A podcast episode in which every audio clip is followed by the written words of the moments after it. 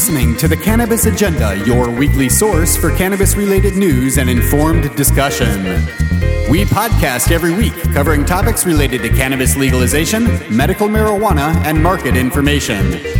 As always, you can follow online with us at cannabisagenda.com. And now, your hosts, Jamie Cass and Pot Green. Uh-huh. Boom, boom, boom, boom, boom, boom, boom, boom. Man, I'm gonna hurt myself on that new in- introduction, man. boom, boom, boom, boom, boom, boom, boom, boom, boom. What's up, guys? Yeah, bass has got me funking it up. I mean, I'm just Boom, gonna boom, boom, boom, boom, boom, boom, boom, boom, boom, boom. I want to learn to play the bass. that bass is that bass line is awesome. I'm Digging it. Oh, Yeah, Yeah, you're sick of being sick, Cogs, I'm sick of being sick, although I've only been sick a day. I'm way sick of it. And you're already sick of it. Yeah, I got.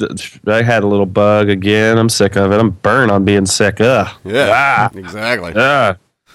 yes, yes. Just remember to spit. yeah, I have been. Yeah. Thank you. Thank you. hey, number 51, guys. Number 51. Number Yeah. 51. Number 51. one. We're one closer to 420. Wait a minute. What is it that we do here? Who are we? What is this? What is this? This welcome everybody back to the Cannabis Agenda, where we do some news deconstruction, and uh, I like to I like to, to dub it activiztainment. And Dub. uh, what's yeah. that? It's a dub. Activist Good job. Oh, That's it, nice. right? That's it. That's our. Yeah, That's our. Uh, that's our. That's your label. That's yours. You coined that. So that's our that's our shtick. Yes, that's what we do. Yeah. So welcome back and welcome to all new listeners. Um, today's show is actually going to be kind of short. It looks like. So um, we're uh, we'll get we're gonna get to uh, what's on the show. What is on the show today, Jamie? Well, I think you know we're we're going for quality over quantity today. Actually, uh, you know, there's been a lot of we all have lives. We're all extremely busy. We've all been, uh, you know, we've had some sick. I know Cogs joined the show today with 101.5 temperature or something like that, and uh, you you you just been getting over some sickness and feeling kind of rough yourself. I'm like way over my head and all the stuff I'm involved in, and it's just wearing me down. You know, it's just this life, and uh, so we wanted to make sure we were going to give a little notice and say we postpone this one, but we just couldn't. We just couldn't get ourselves to do it. So we're going to do a short show today. We've got a few good stories to handle. Um, we were going to focus on women and weed, but check check back in with us. It should be next week. It might be two, but it's probably going to be next week. We're going to talk about women and weed and uh, the policy reform uh, movement. Uh, needing a strong female presence, and we're going to talk to some people that know a little bit about that. So that should be a great thing to look forward to. This show, we have a California update from Santa Clara County. The DA put medical pot bust back on the burner again. We'll tell you what that's about. International insanity. Good news from Canada. Um, well, kind of following up some potentially bad news. They were trying to implement some mandatory minimum sentencing laws for very li- like small amounts of cannabis. Um, thank goodness the liberals in that in that country stood up and said this is crazy, and they they shut them down, and that's not going to happen. Booze News Police Beat from Miami University of Ohio is our new source for some awesome. Uh, we'll spotlight the the the idiocy of of massive drunkenness, um, to put it lightly. Um, and we got a, a, a clip today from uh, but is it sophisticated? where we figure those you know we feature those those busts that happen. I'm sure that this was a, a incredibly sophisticated one. It's the biggest bust ever in chandler arizona. Um, for our nugget today uh, a really interesting and, and useful uh, discussion about the 13 states with pending legislation to legalize medical marijuana. This is from procon.org. Check that out. It's a great site in, in and of itself. But uh, we're gonna we're gonna run you through this, kind of walk you through the the pending legislation in the 13 states so far. Now, earlier in this month, there were nine states. Now there's 13 states. So check back in in March. Hopefully there'll be 15 or more. So you know we're we're going to keep our eyes on this as we always do. And a great clip for the end of the show. So stick around. This one from Reason TV, featuring Steve Silverman, our friend from uh, FlexYourRights.org, and I think that should be worthwhile. So that's what we got. Let's get the ball rolling. What do you say? So yeah, it is going to be a short show. Good stuff. Short show. Um, we've But been you know- experiment. We've been experimenting with a lot of different, changing the time on it a bit. Uh, our last one was over two hours again, and we've been we're trying our best to keep all of them under two hours now. Got some people I think that aren't so stoked about that. We'll get to that here in a second. Um, but yeah, you guys can keep in touch with us uh, uh, through our website, um, as always, as Matt says, um, cannabisagenda.com. Um, you can email us anytime, info at cannabisagenda.com. Uh, how are we doing? Um, let us know. Give us some comments, criticism, opinions, uh, feedback, whatever, ideas, scoops for news stories, uh, interviews, people you'd like to hear on the show, whatever. Just uh, keep in touch with us. Um, a lot of you have been doing that regularly, and we really, really appreciate it. And we've been getting phone calls too. You can always call and leave voicemail or voicemails at 707 654 CAN, C A N N 2266. Um, and uh, follow along on iTunes. It's pretty easy to, to keep up with podcasts there. Um, and uh, leave reviews on iTunes too, as well, uh, if you get a chance. And uh, check us out on Twitter and Facebook um, and suggest us to your friends on there as well. Looks like we've got, uh, got a grip of uh, people contacting us this uh, last week. Um, Let's see. First off, uh, oh well, it's I forgot to put this in the notes here, but we were getting from uh, Trucker Trucker Bill, right? We got uh, Mhm. Bunch of email, uh, no, a bunch of voicemails from him, right? What what uh what he not into the shorter shows, huh?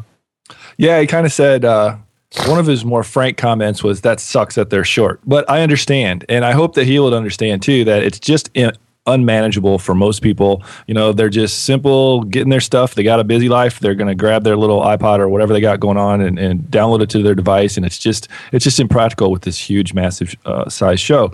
In his case, he uh, is trucker Bill. So he's an over the road guy. He's got tons of time, and that's ideally suited. Uh, like a five hour show would probably be delightful for him, you know, driving down the road. So hopefully he'll be able to understand that, you know, it, we kind of got to go with uh, what, what's going to affect most people. And Sure. Well, as- yeah, actually, it'd be good to hear from other listeners too on this uh, Mm-hmm. matter, um, and especially if, if you're one of those listeners that didn't ever make it through, listened a lot. I think we had a lot of listeners that listened regularly, but never never made it through entire shows, or rarely made it through entire shows. So, um, we'd love to hear from you guys on the matter.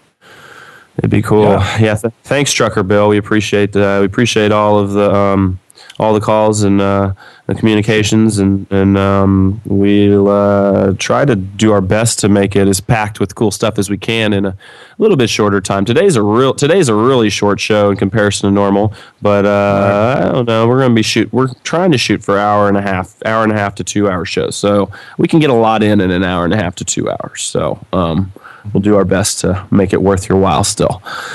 And uh, King Closet uh, emailed um, and um, saying uh, in his travels, uh, trying to dispel cannabis myths, says people are still stuck on the gateway drug idea.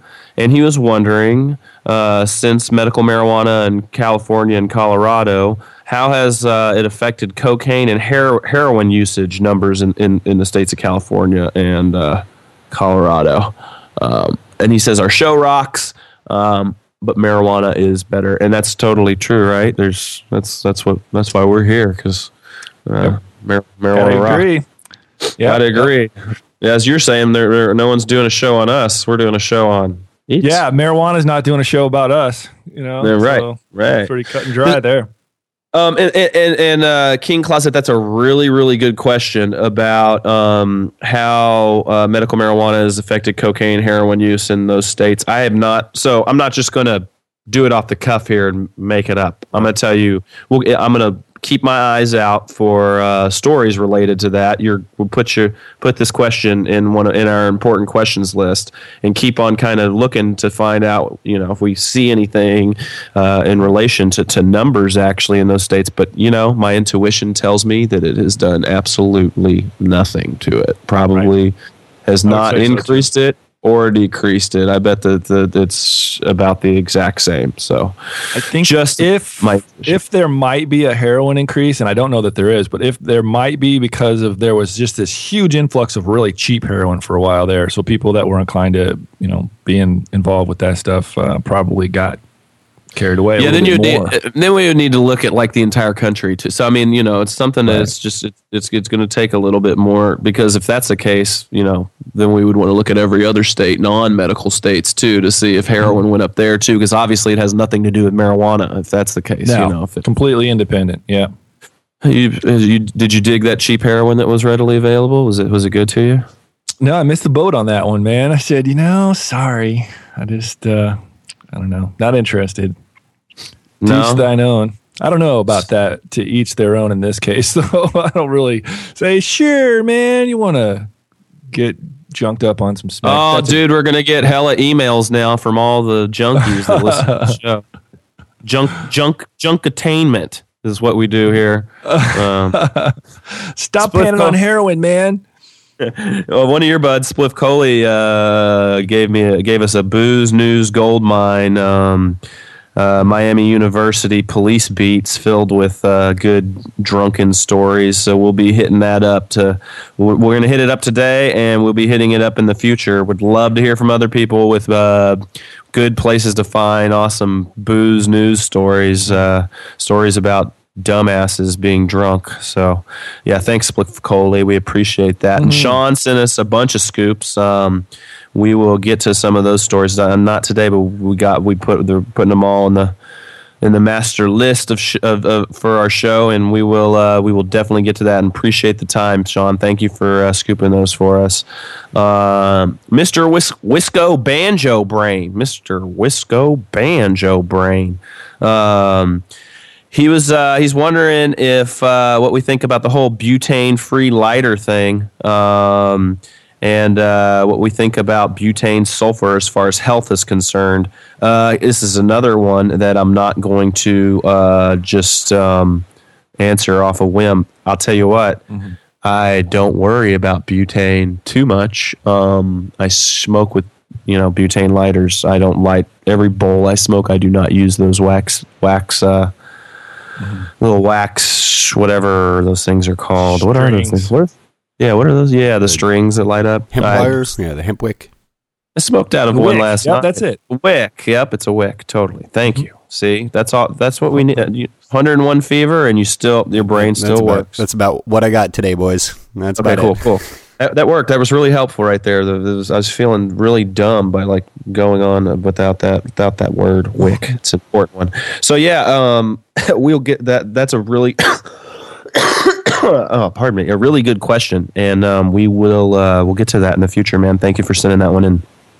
Uh, oh, and uh, Mr. Wisco Banjo Brain, Bonjo Brain, Banjo Brain. Um, thanks for uh, spreading the word about the show. We really appreciate that.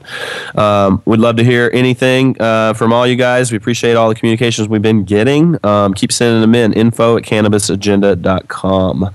Uh, see, as far as announcements go this week, um, gonna uh, mention marijuanapodcasts.com. I think we got an email from someone with a new uh, new with another uh, podcast uh, podca- podcast to put on there as well. Yes. Um, that's at uh,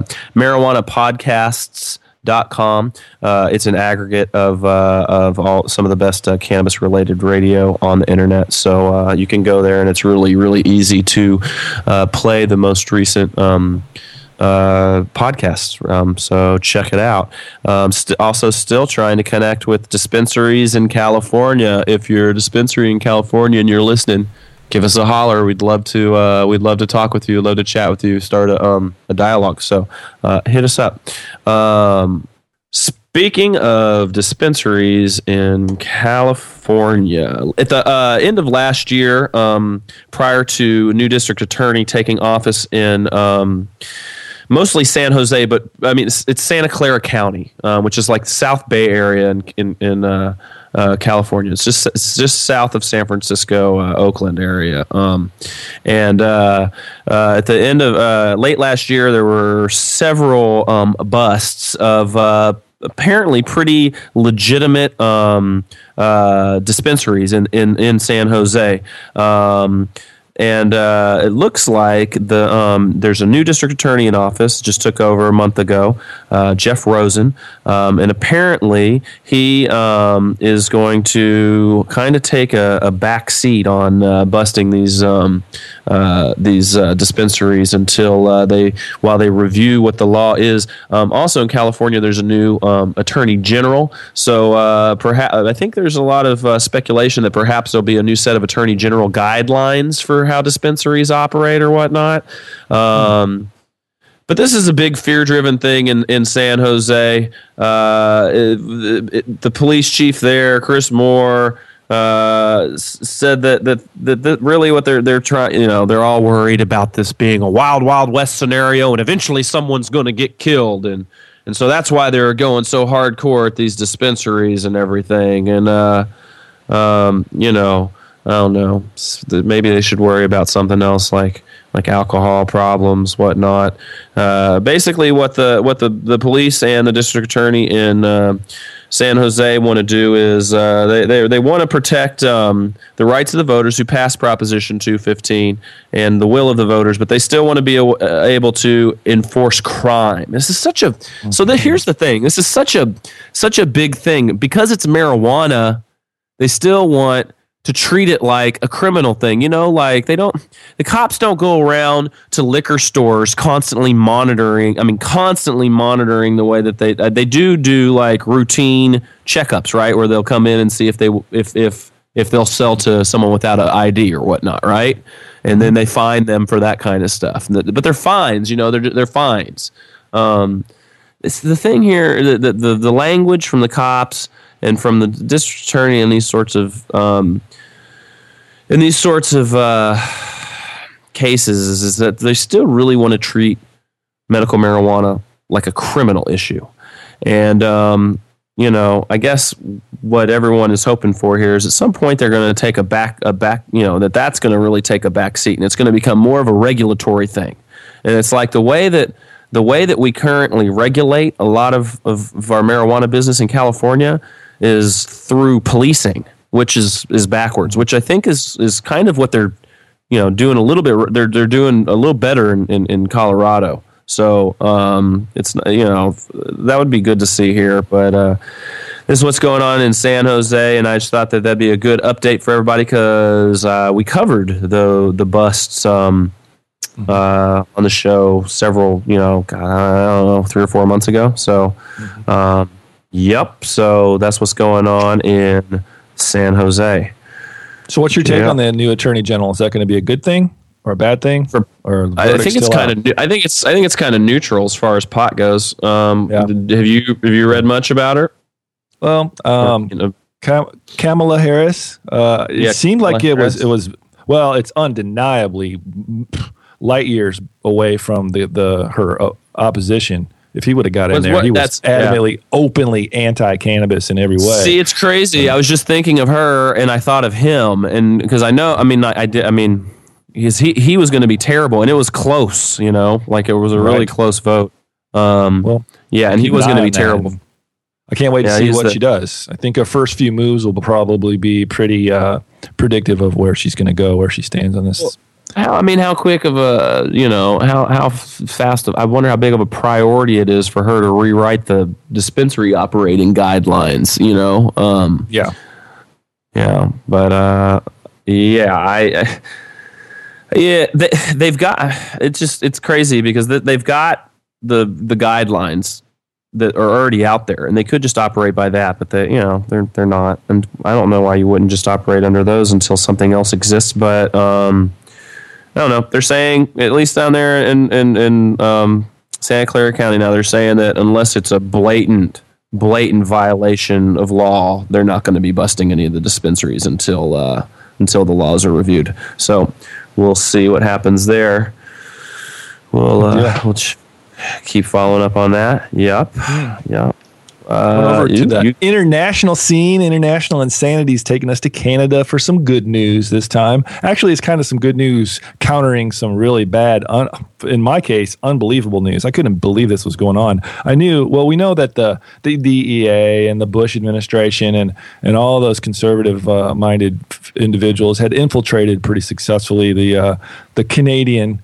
Uh, government and, and influence them into their conservative views. And they got a, it's a minority government, but they do have uh, um, a conservative government in there um, under Canadian Prime Minister Stephen Harper. Well, Stephen Harper has been thwarted once again in uh, his effort to pass a bill that would have imposed mandatory minimum sentences in Canada for drug offenses. Now, you know, of course, we didn't have anything to do with that. What's the first thing you you think of when you hear mandatory minimum sentences? Especially when you go on into the details of this, um, it would it would have enacted mandatory minimum sentences for growing as few as six pot plants. And uh, thankfully, the liberals took a stand. Um, it, it, well, thankfully, it's a minority government because if it wasn't, Canada would be in big trouble they would have a lot of bad legislation coming down, a lot of harmful, hurtful stuff um, that's really not pro Canadian citizens. Uh, but the opposition liberals announced uh, last week that they will not support this legislation. It was uh, it's called uh, uh, the crime bill S10, but uh, some other opposition parties, the New Democrats, the Bloc Québécois, they've they've been staunch opponents of this measure as well. So there's a lot of opposition that'll keep them, hopefully, continue to keep them from passing this horrible, like hurtful stuff that they're doing. Um, Liberal leader uh, Michael Ignatieff, he said, "This bill is not tough on crime; it's dumb on crime." He said, We're all in favor of cracking down on serious criminals, but this bill doesn't distinguish between massive grow ops and first time offender with a small amount. What's more, the conservatives won't tell us what the fiscal implications of the bill are. How many billions will this cost how many mega prisons will have to be built? For these reasons, we just can't support it, he said. And uh, that's uh, that's pretty right thinking from what from what we know about how this drug war works and how things have been working as far as uh, policy and prohibitionist policy. Um, so so far so good. Wow. Yeah, they didn't follow they didn't follow our lead here in the United States. Minimum mandatory sentences are terrible. God, uh-huh. I can't imagine the, the the the fiscal impact that it has on on prisons, the amount of prisons that have to be. wow. Um, yeah, there's an good, organization good. against that called MAM.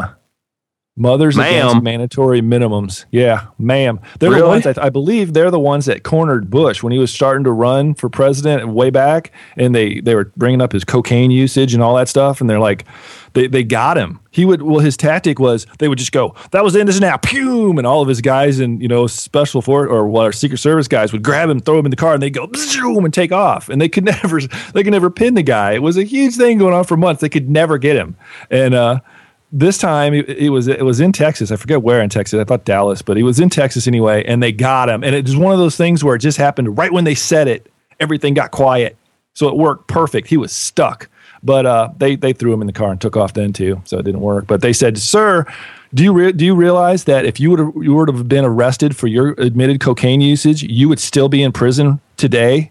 And that was it, man. Everybody, it was like E.F. Hutton spoke. Remember that commercial when E.F. Hutton talks and everybody gets quiet? Anyway, they, they, they, the Secret Service guys grabbed him, and I knew it was, it was obviously a preconceived strategy to avoid answering those questions. So they, they chucked him in the limo and, and hit the gas. But uh, yeah. yeah. Well, and he probably blew, blew, an eight ball down his down his nose. I hope not. Yeah, right off of right off of. Uh, yeah, no, I won't go into that. Hey, ma'am. Speaking of ma'am, um, we should. We, there you go. I threw. I just threw them on the um, potential interview list. That's a good one. Awesome. Right? They, I'm sure they've mm-hmm. got a lot of information in oh, uh, regards to mandatory minimum. So that would be cool.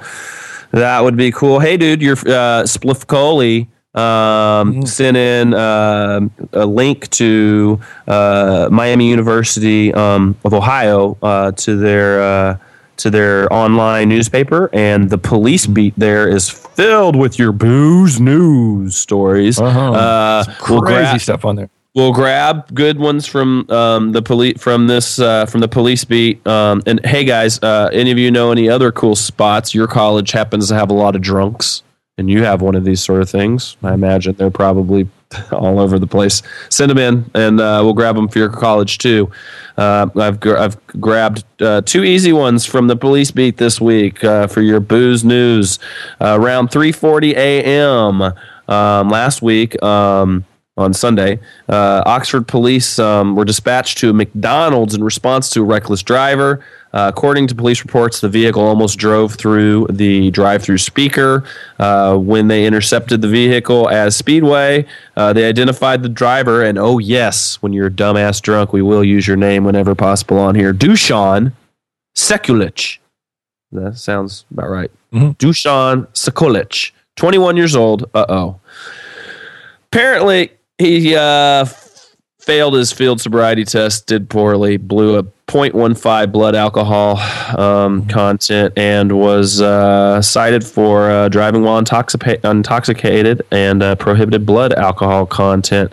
Um, here's another one. Um, a mud-covered female emerges from the woods on Saturday around 2:15 a.m. The Oxford Police Department were dispatched to a place in uh, Oxford in response to a lost and disoriented female. Uh, according to reports, uh, officers met with the residents of the house who made the call, and they could hear yelling coming from the woods behind the residence. Uh, when they went out there to check it out, they found the source of the screaming and noticed a female covered from head to toe in mud emerging out of the woods. Uh, the female, first year Miami University student, Amanda Wolf. 18 years old. I'm sorry, honey. oh, was reportedly drunk as could be. And, um, yep, she was uh, cited for um, underage intoxication and, uh, Well, how'd she get that way? and taken they- home. Uh, I think she she admitted to having been going to several different house parties. So she was bouncing Man. around the neighborhood, probably a college neighborhood, from place to place, getting shit faced, and uh, ended up uh, taking a dive, a diver in the woods, probably flat straight into some mud. She didn't. she she didn't didn't get into too many details, but I have a feeling she probably doesn't remember much. So Uh-huh. I wonder if they da- hosed her off before they stuck her in the car. they hosed her off, drove. No, they surely they took her home to mom and. Uh, she's probably at college, so uh, maybe they didn't. That, that's it's nice of them to take her home though. They didn't. Yeah. Uh, if it was me, they would have thrown me in jail. When I got I got a intoxication when I was 18 years old. They'd throw me in jail for that. But the muddy girl, it's all good. We're just gonna take her home. Put, It wasn't because she was muddy. dude. So yeah, that's dangerous. Um, Yeah. dude. I mean, you know, if she the uh, last they're they're talking about Ohio. If she was like passed out in the woods in Ohio, it's cold there. that's dangerous. Super dangerous. and there's always creepy people in the woods at night. So Right. yeah. It's true. Yep. So there's your Wow. booze news for the week. Um, ooh, we're going on to a but is it sophisticated uh, seg for today? Um, looks like Chandler, Arizona. Uh, the cops of there apparently have busted the biggest operation ever. Ever. We got a clip. Let's check it out. News. Police in Chandler telling us tonight it is the biggest marijuana growing operation they've ever uncovered there. Thanks for choosing us. I'm Katie Raml. And I'm Steve Irvin. Hundreds of pot plants discovered early this morning, and those plants with a street value of more than a million dollars. ABC 15's Tim Vetscher is joining us live near Pecos and McQueen in Chandler. And uh, Tim, and neighbors have any idea this was going on? No, they didn't, Steve. That's because police say the man who lives here behind me went to great lengths to hide what he was up to, even putting black uh, tarp over the windows. he managed to keep it a secret from everyone here, apparently, except police. John Lewis came home from a Super Bowl party Sunday night to find his neighborhood crawling with cops. There's about eight squad cars and a motorcycle cop and a big fire truck out there. John would later come to learn police had busted a huge marijuana growing operation. Two patrol officers stopped a car here on Jesse Street when they smelled marijuana coming from this house. These were alert patrol officers that uh, had, you know, developed the information they needed to get a search warrant and actually serve the search warrant themselves. Once inside, officers discovered more than 300 mature or nearly mature marijuana plants. They also found a hydration system and lights. In other words, a full marijuana growing operation. That's an alert, you know, alert patrol officers doing their job. So it's it's not every day that you get a grow house. Um, Oh so it's a yeah, great did a job by good job, boys. Police estimate the marijuana had a street value of more than one and a half million dollars. John tells me he's not surprised. You live in and out, all you, all of us. Unless you make it a point to be involved with your neighbors and say hello, you don't know anything. I wouldn't have known what was going on. Police did arrest the man who lives here, 25 year old Sir Jorian Jackson. He's been charged with four drug related felonies, including possession of marijuana with intent to distribute. So far, he's the only one under arrest. Tonight, it appears he was acting alone. Live in Chandler, I'm Tim Vetscher, ABC 15 News. Did he say Oh. sir? Is this guy knighted? It was a knight. Oh, yeah, yeah. It sounded something. Maybe he said sure, but yeah, it, it is a knighted knighted dope grower. Uh, went It is. He went, they went, this Dwayne. guy went to great lengths to keep his operation a secret. Black he plastic. even used black plastic on his windows. That is some pretty high tech. serious, serious stuff there. Serious stuff, and Did it was the, a, the the value that they assigned the um the 322 marijuana plants, the 322 mature or nearly mature, which they're marijuana not. In fact, if you look at the photos, it's total bullshit. It's there. It's a little. Uh, No, they're tiny. one Yeah, they're not even one- flowering. Yeah, it's a full marijuana grow operation. They said a full one. Um, 1.5 million dollars. Isn't that what they assigned it? 1.5 million dollars. Uh, yeah. Uh huh. Um, Uh-huh. yeah, we're we're dumb. You know, his dude had 1.5 million dollars worth of pot in his uh in his house. Bullshit. Bullshit. Excuse me. Yeah, That's that's just Yeah. my sickness. I'm sorry. to It's really it's really sad. I mean, this is uh, you know a nearly medical marijuana state, and I we're talking about here Arizona, and I still say nearly medical marijuana because that's all you are still at this point.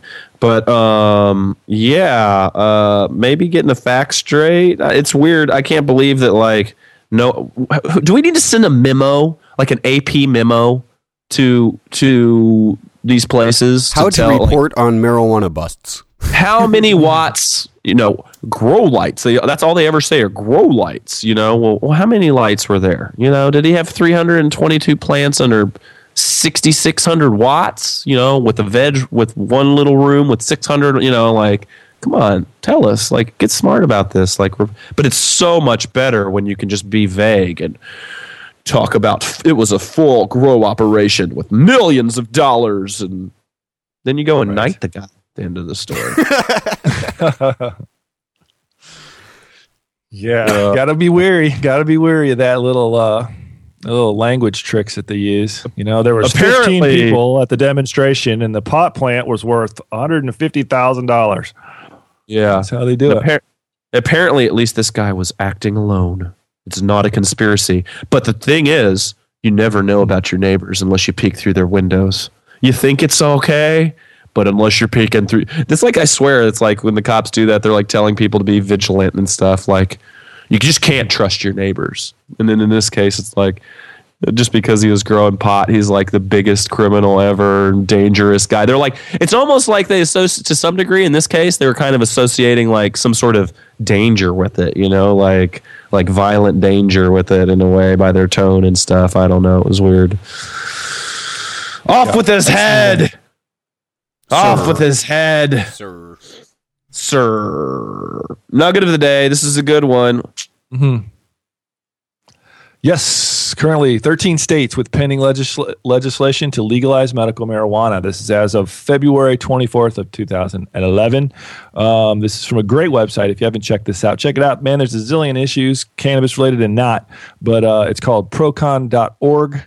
And uh, it's really awesome because they take a look at uh, both sides of all the situations. Uh, anything you can imagine pretty much is in there. But there's a ton of stuff uh, that's marijuana specific, uh, medical marijuana, and uh, also non medical usage. So it's worth checking out. Today we want to talk about the 13 states that have pending legislation. And I think there's a couple more that are right on the, the edge. Uh, Pennsylvania looks looks really promising. Nothing's pe- nothing's pending just yet, but it looks very very promising. There's a huge uh, uh, well, I don't know what you call that wellspring of support for uh, cannabis legislation there. That looks like it might be possible. Um, let me see. There's a couple more that look like they're I don't know. They're iffy. We'll wait and report on those. But there's uh, an additional one. There is uh, Representative Elliott Naishtat introduced a bill down in Texas House of Representatives. It provides an affirmative defense for people being prosecuted for possession of marijuana if they have a recommendation from a physician to use it. And it says specific. The language says, "quote for the amelioration of the symptoms or effects of a bona fide medical condition."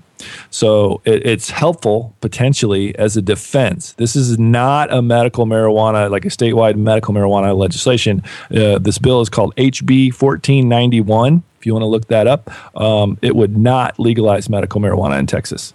Um, but it would give an affirmative defense. So that's an additional one. These other ones that we're going to talk about, the 13 we want to talk about today, um, are all offering statewide initiatives, um, starting out with Connecticut.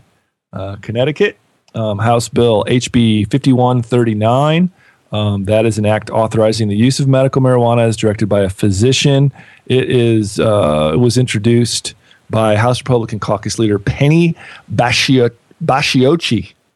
Say that about three times real fast. And it was referred to the Joint Committee on Judiciary, so it's on the way. Um, House Bill HB 5900. Um, it allows, in the uh, quote, state residents with certain debilitating medical conditions to possess and use marijuana for medical purposes in accordance with a physician's prescription and licenses the creation of alternate treatment centers where patients can obtain prescribed marijuana. So that was introduced by Representative Marie Lopez Kirkley-Bey.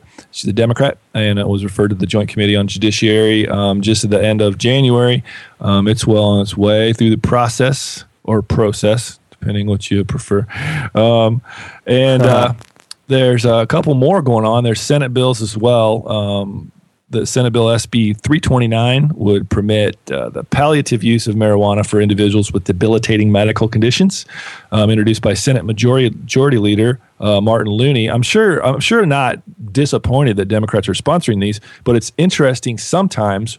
Although somewhat rarely, you'll see a Republican, and I always get more excited about that because of their party line politics, you know, and and ten- tendency to be uh, just on a party line basis against any kind of pro medical or, or marijuana legislation of any type. Um, additionally, in Connecticut, rounding up their currently uh, pending legislation, Senate Bill SB 345, it would, I quote, allow the prescriptive use of marijuana for the relief of pain and suffering related to serious medical conditions. It was introduced by Senator Gary LeBeau, also a Democrat, and it's been referred to the Joint Committee on Judici- Judiciary as well. Um, continuing on, um, Delaware. Delaware's got something going on. I haven't heard anything from Delaware. Have you? Uh, for a while. What's Delaware? Where's Delaware? That's that's in America.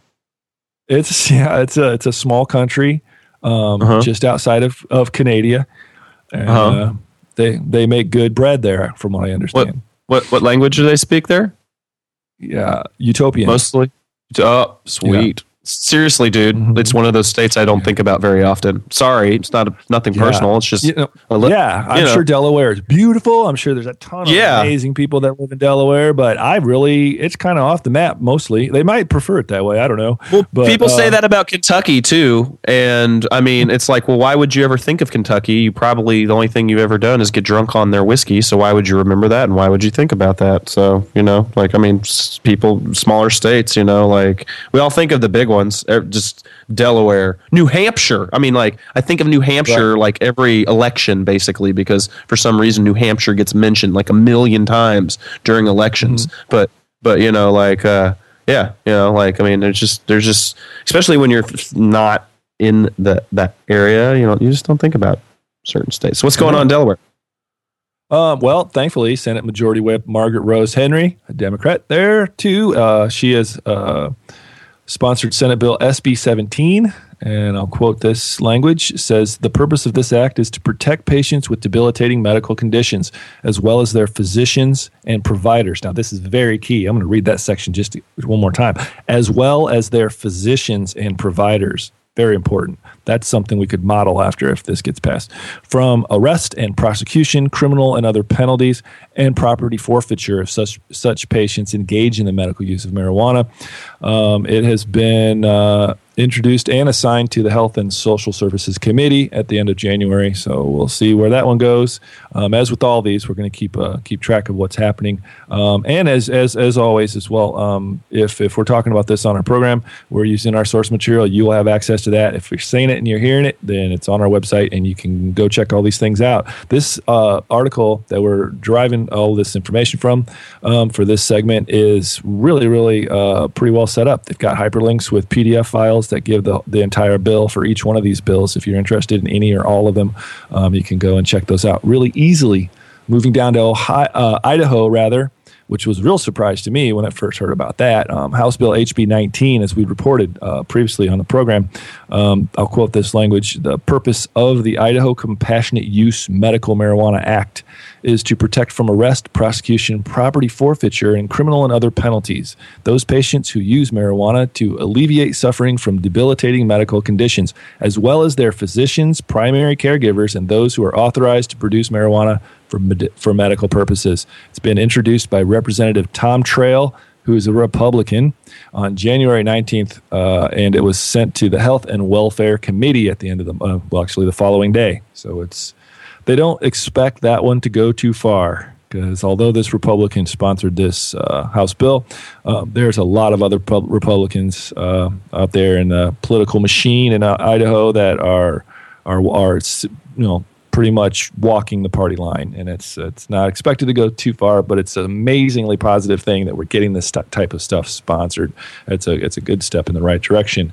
Back to uh, Illinois. House Bill HB 30. We've already uh, talked about that a little more. Quick recap that creates the Compassionate Use of Medical Marijuana, or I'm sorry, the Compassionate Use of Medical Cannabis Pilot Program Act, because, you know, an easy name would not be as cool, I guess. Um, allowing state registered patients diagnosed by a physician having a debilitating medical condition to cultivate medical marijuana or to obtain it from state regulated dispensaries, which I read that as saying Jamie can grow pot. So that's awesome for me, potentially. Um, this has been uh, Lou Lang. We covered all that stuff. He was he's the majority whip um, in uh, the House there here in Illinois, and he, he, was passionate about this thing. We played a clip from him arguing in, in, on behalf of his bill. It got shut out barely by one vote, actually. Um, and he pre-filed it with the clerk, and he's committed to doing this until it gets passed. So we'll keep an eye on what happens, and we'll definitely probably get a soundbite down the road from him because he's going to be roaring next time he goes in front of the, his colleagues to support this one.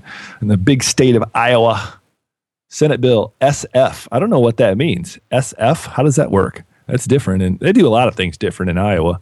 Senate Bill SF 266.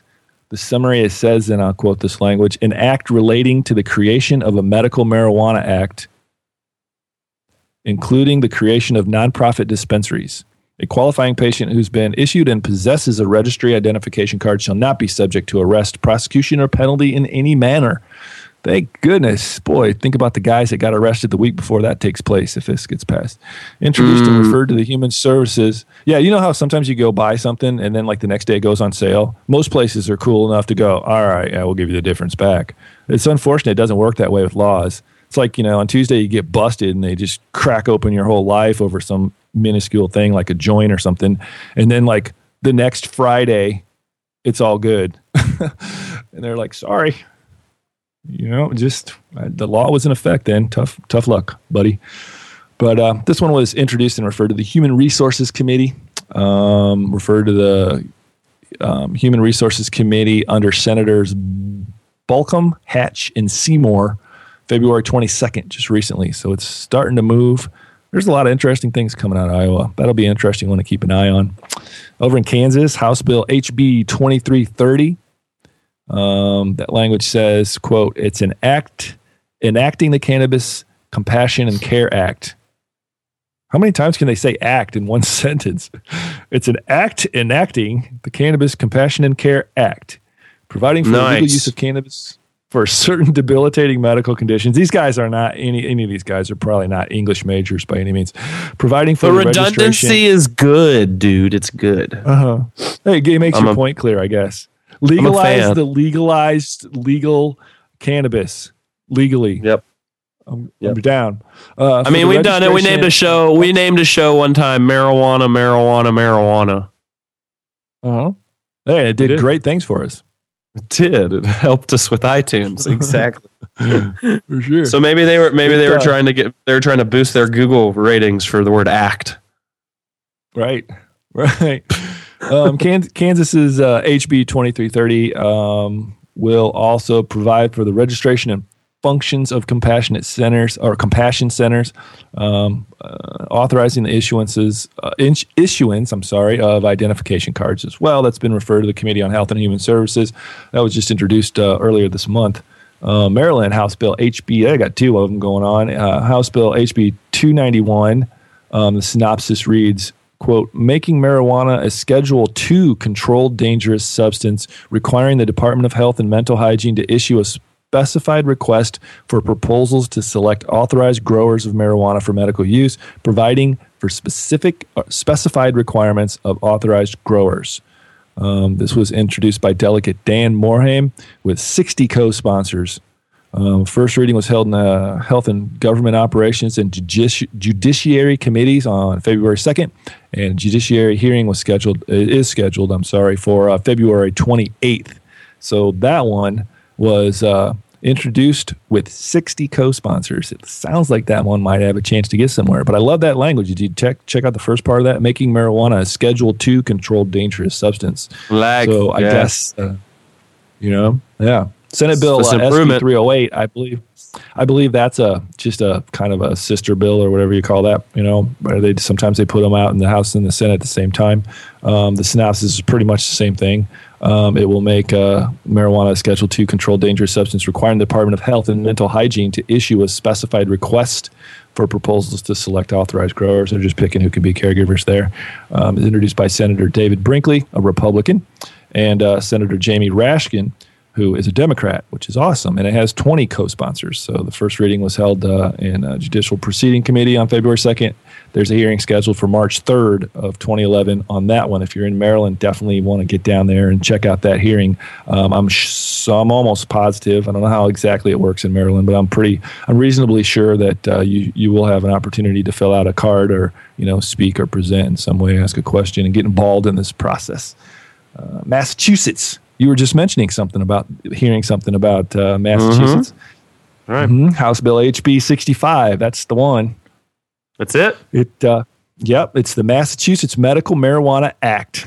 It is Oh. the purpose of this act to protect patients with debilitating medical conditions as well as their practitioners and designated caregivers from arrest and prosecution, criminal and other penalties, and property forfeiture of such patients engaged in the medical use of cannabis. Introduced by Representative Frank I. Smizik, and it was referred to the Joint Committee on Public Health.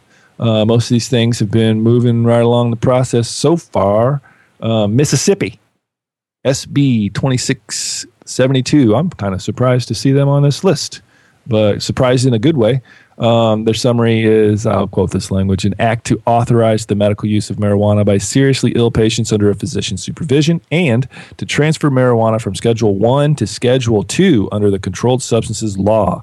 The purpose of this act is to ensure that physicians are not penalized for discussing marijuana as a treatment option with their patients and that seriously ill people who engage in the medical use of marijuana upon their physician's advice are not arrested and incarcerated. It's introduced by Senator Deborah Dawkins, Democrat, and uh, referred to Drug Policy Committee on January 17th. Now, this is really interesting stuff because they're going to change the schedule to Schedule 2 as well. And they want to make sure that they put in the right in there in the language. This is actual language. These summaries are actual language from the bills. Uh, the purpose of this act is to ensure that physicians are not penalized for discussing marijuana as a treatment option with their patients pretty pretty good stuff coming out of Mississippi of all places. So there's two states so far that we know for certain they've outwardly uh, proclaimed as part of their legislation uh, the intent to reschedule. And they understand it's statewide. It's not going to trump federal law. But the fact is, if enough states do, it will trump federal law because we'll all be united, the United States. How about that? Imagine that actually coming to fruition see how that rolls, man. Moving on to New Hampshire, you just mentioned them too. House Bill HB 442. The purpose of this act, I'm quoting this language from their from their bill. The purpose of this act is to protect patients with debilitating medical conditions as well as their physicians, designated caregivers from arrest and prosecution, criminal and other penalties, property forfeitures, about about about. And quote, same thing uh, in a lot of this stuff in a lot of these bills from different states, and that's a good thing, I think, because you know they're covering the important issues that they need to address. Uh, this one was introduced by Representative Evalyn Merrick and uh, referred to the Health, Human Services, and Elderly Affairs Committee. Hmm, that's interesting. Um, in New York State, they're doing some talking about cannabis legislation. Senate Bill S 2774.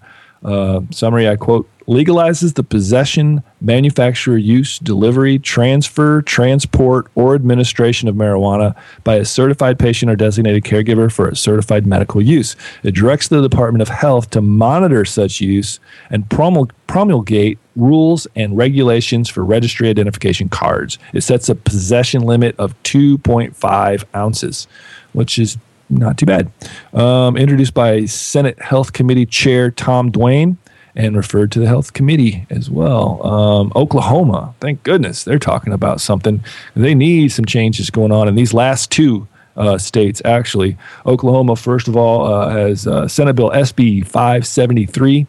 The Compassionate Use Act of 2011. It removes Oklahoma's criminal penalties for a patient who, quote, possesses or cultivates marijuana for the personal medical purposes of the patient upon the written or oral recommendation or approval of a physician. It was introduced by Senator Constance Johnson. First reading was held February 7th. Second reading and referral to the Health and Human Services Committee is uh, on the way. West Virginia, they need something going on. I just read in uh, from our friends at uh, stopthedrugwar.org by the way, that's where that Canada story came from today. Didn't give them the proper credit. Um, that uh, the the tenth drug war casualty happened um, in a, in a out there, and I think it was in West Virginia. But anyway, um, you can check out stopthedrugwar.org and, and see for yourself. Great, great, great thing to uh, to read. I, I, really love their uh, their newsletter that they send out. Um, West Virginia is House Bill HB thirty two fifty one. Um, language says here, quote, qualifying patients shall not be subject to arrest, prosecution, or penalty in any manner or denied any right or privilege for the medical use of marijuana, provided that the patient possesses a registry identification card and no more than six marijuana plants and one ounce of usable marijuana. Um, it also allows for affirmative defense, immunity for registered primary caregivers, protection for physicians, and the creation of compassion centers. Um, it was introduced by Representative Mike Moneypenny. Really? You know, I guess I gotta say again, just because it's awesome. It's kind of like Walla Walla. Uh, Representative Mike Moneypenny He's a Democrat, and he referred it, they referred it to the House Judiciary Committee also. So there are 13 currently um, states with uh, pending legislation to legalize medical marijuana. So the the wave is happening. We we know we've been reporting a lot on how things can go backwards and the whole hoopla with Montana. By the way, just to mention really quickly, Montana, we've been following that thing. They're talking about now. Um, they've done polls and they've done they've they've checked out what the people think, and really the majority of them just want to reform and kind of change the way the laws are going there. They don't want they don't want, want repeal. So as the more that this information, credible kind of survey studies and uh, and polls get out there, then the more it'll be out in the open that if the legislature somehow manages to repeal this, they will be directly, definitely going against the majority of the people in their state. So hopefully that won't happen. So what's your take? Is this op- uh, are you optimistic about this one? Anything stand out? Uh, I'm optimistic. I mean, there's there's so many of them. Um, you know, um, surprised that there's that many of them. I mean, earlier today, you know, we thought that this led out with just nine, and then it ended up at thirteen. Um, right. So that's that's a lot. Um, I think they're all incremental steps. Again, the nonprofit sure. thing. It's uh, everyone nonprofit this, nonprofit that. It's like the worst thing in the world for someone to make a profit off of marijuana. Um, right. You know, I don't know. I just it's just more they're they're incremental steps um, towards where I think we ultimately want to go. And even as incremental steps, we know how, how much of a pain in the ass it's going to be for them to even pass these things. So, um, right. right. It's a long yeah. uphill road, isn't it? You know, I think long two things really, way to go. Two things have to happen. A state has to legalize a legalization, not not medical legalization. And sure. it has to be successful. And once that happens, I think the wave's going to start rolling. And these states that are eager to get this type of legislation in there will be even more eager to chuck them for a legalization measure because the, the big, huge difference there is that well, they're going to make state revenue for the state. That's you know they can't deny that that's an interest for them. But uh, the the biggest thing is they're not going to have to fund and and organize and run a structured medical marijuana program. It's a heck of a lot more involved than just a legalization measure. So I'm, I'm hoping, man, I've got everything in my body crossed right now. Please, please, please. We'll Right. see. We'll see. We'll see. That's your update. What I remember, there was what was it? MPP saying that they were hoping by 2012, how many states would pass new? It was incredible amount. I think it was. Um, I think it was um half, like 25. 25 so we were going to get t- by- 10 more by November 2012 or whatever. Uh-huh. Wow. Yep. Well, Yeah, it's a it's an ambitious goal. It, it's a, I think it's an ambitious goal, but I mean, at least there's that So many they. people. There's that many states working on it right now, talking about it. Yep. That's you know that's positive. Um, Sure enough, it takes the people. You know, it all starts from the bottom. You hear that, and it kind of gets cliche. And I think some people just take it as a cliche kind of statement, and they don't really listen. You know, look into the reality of this. Um, it really all starts locally. It really, truly does. If it starts, that's the that's the whole thing. The impetus there. Uh, That's the that's the crux of this statement. Um, uh, being functional in any way that I'm that I'm referring to it, uh, you know, in the sense that I'm referring to it, um, is that you have to be involved locally that has to be you have to be engaged locally first. And if that if provided that that occurs it really does start locally because this big city decides this is what's going on by majority. It spreads it spreads around. And before long the state says this and then this state says that and then this state says that. And after a while they're like you know what? Enough of this shit. Let's just legalize this stuff and move on. And uh, i hope they get there sooner than i think they will but you know, I think that I'm optimistic. Maybe I'm, I don't know, blindly optimistic, but maybe you just like optimism. I do. I do. It suits me. It's a good thing. I got that happy gene. I don't know what the hell that is. I'm You- sure you feel scientists like- came up. You f- you feel like shit, and you're hating the day, and you're stressed, and your back hurts, but you still find some nice nice positive haiku to put on your Facebook status. well, you know, at least I still laugh and smile. And I'm thinking, geez, man, my life's a disaster today. What's going on? I missed that test and this happened and that happened. I took the garbage out and the bag ripped and it went all over my carpet, all, you know, whatever. You know how some days just go that way. And Yeah. I'll still just be smiling and laughing. And people are like, dude, man, I can see Jamie rolling up with no arms, no legs, can't talk. You know, most of his body's all brutally burnt. And he's like, hey, guys, how's it going? all happy. And they all started laughing. I thought, if you're making fun of me, that was the worst attempt ever because I'm so down with that. That's exactly how it would be. I hope that would be. You know, I think that's a great Yeah. thing if that can happen. For sure. Yeah, yeah, yeah, yeah. Definitely. That is you for sure. That's definitely you. You know what? You can't be w- trudging through this quagmire of policy mess, you know, and not have a positive No. outlook. It'll eat Right. you up. It will, because it's over and over again. The whole thing. I mean, it's all. It seems like that's all we co- cover. Like fighting for these like little tiny steps towards freedom. Pot and and the media and law enforcement and everyone else just slamming it constantly. So. You know, it's an uphill battle. You got to be, got to stay positive, and, and that's that's what it takes, y'all. You know, and you put it out there all the time. You put it out there all the time. Looks like we've got a clip for the end of the show. What's what's this? This is uh, Steve Silverman from flexyourrights.org uh, on Reason TV. Clip that we'll have at the end of the show. Is that right, Matt? Yeah, it's a it's a good one. I think our uh, listeners will enjoy it. Awesome. I'm a fan of all three of those. I like Reason TV, I like Steve Silverman, and I like flexyourrights.org. So I'm going to stick around for that clip too because I haven't heard this one. Cool, cool. Y'all stick around as well. Um, as I always tell you at the top of the show, you can follow along at cannabisagenda.com. Send, uh, if you want to email any questions, comments, criticisms, ideas, scoops, potential interviews, whatever, email them. Info Yeah. at cannabisagenda.com. Uh, you can call and leave a voicemail anytime too, 707 654 CAN, which is C A N N 2266. Um, check us out on iTunes. Subscribe there. It's the easiest way to keep up podcasts. Makes it really easy. Also, uh, review us on there if you if you wouldn't mind. We'd appreciate that. Um, also, we are on Twitter and Facebook. Check us out there if you're on either of those networks and recommend us to your friends. Hey, let us know what you thought. Short show today. Super short. Way too short. What's the deal? Um, Yeah, Yeah, don't worry, they won't be this short usually, but you know. No, this was this was uh this was the shortest ever probably. Um yeah. Well, we had a lot of complications, a lot of sickness and stuff. We just couldn't possibly let a week go by without doing something. So and we did lose an interview for today too, so uh, you know. yeah, but they'll be back. They'll be back. We'll be back. We'll see you next time, right. people. All right, Peace and pot. take care, y'all.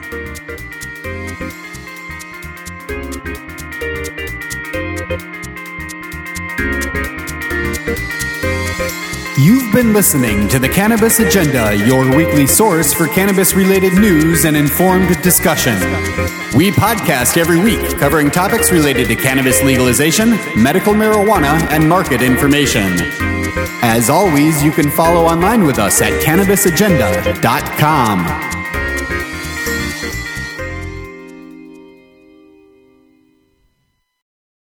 Everyone repeat after me.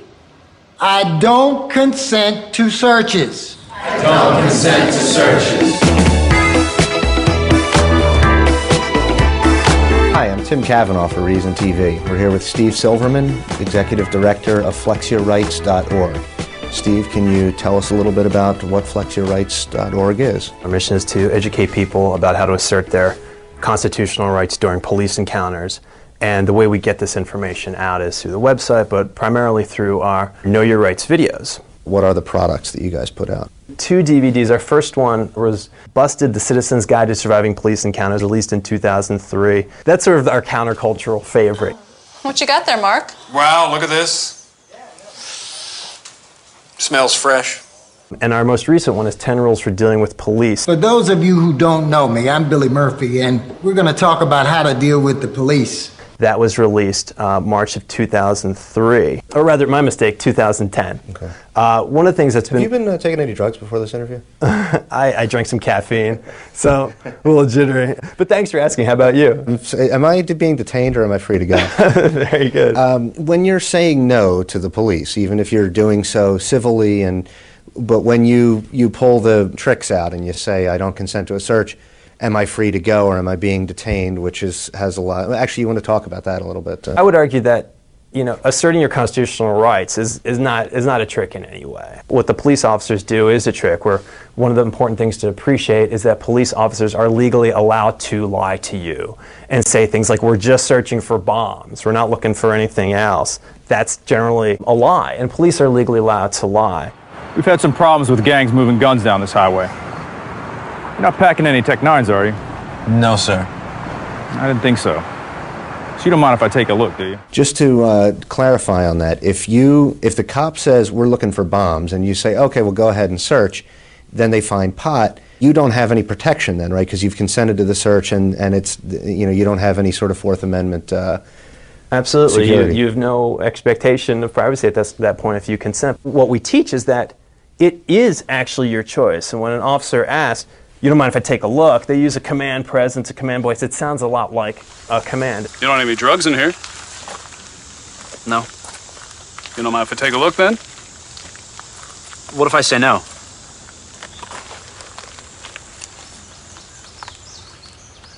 Daryl Borden, I want you to listen to me very closely.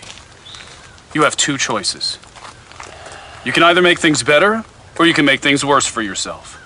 They're not so much trained to do that, but they learn to do that on the job pretty quickly. If you ask an officer, how do you get people to consent to these searches? They'll just tell you, well, everyone just, you know, they agree to be searched. And it's sort of like, really? You know, what's going on there? During traffic stops, which are about 50% of all police encounters uh, that you're likely to see, police have to search nine to 10 people in order to find evidence of illegal activity on one. And so you ask an officer, a good officer, you say, like, why would you search so many people in order to find illegal activity on one, but humiliate everybody else uh, to the search? Say, well, people are willingly cooperating. I'm sure you know there's been some gang related shootings in the neighborhood.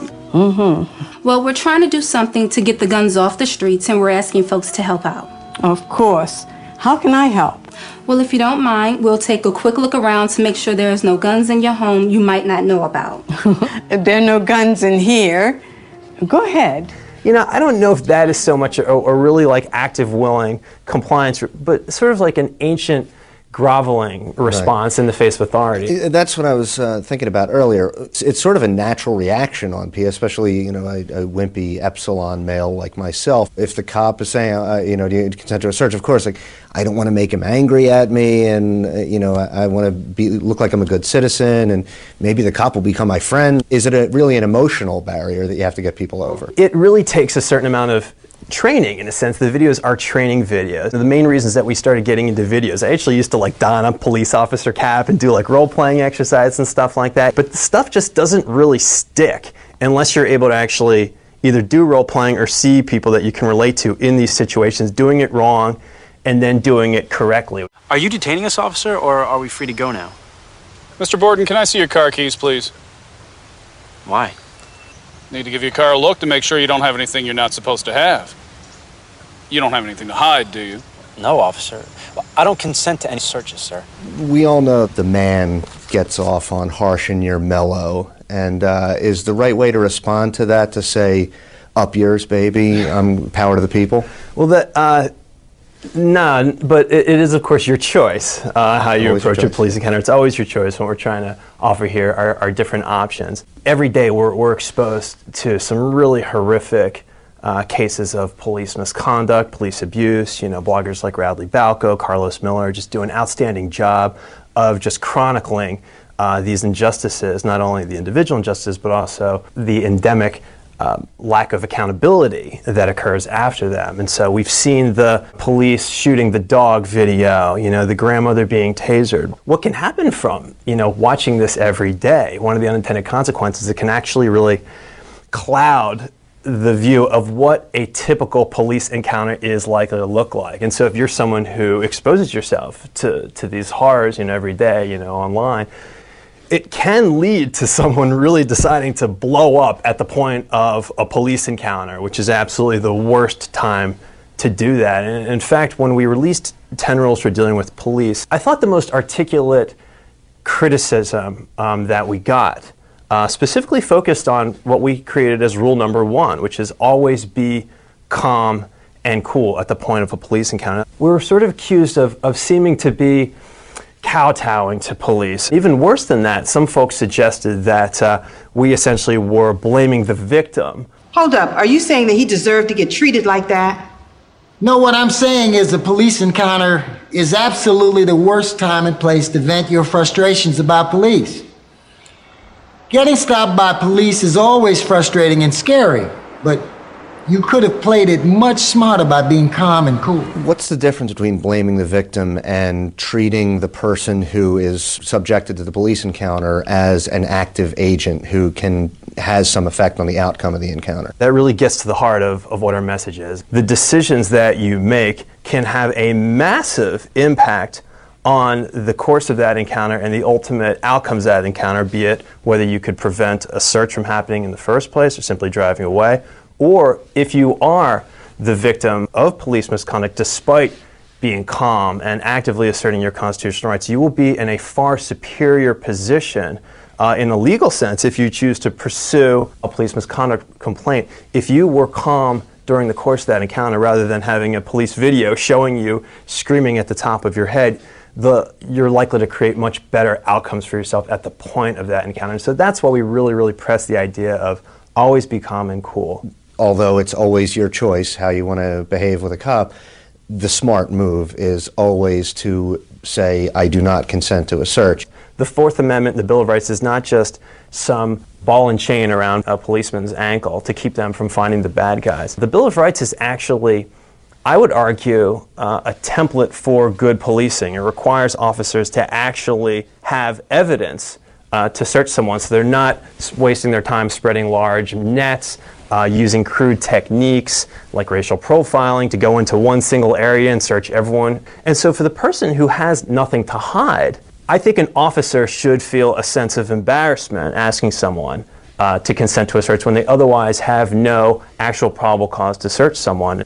A citizen, I think, should be offended at their request and should not let the police officer trick them into thinking that in any way they're helping law enforcement. If you have nothing to hide, you in no way are helping law enforcement do their job. So it's important to test whether or not that officer is going to respect your constitutional rights. And if you refuse and they search you, you ought to file a police misconduct report too and take that as far as you legally can.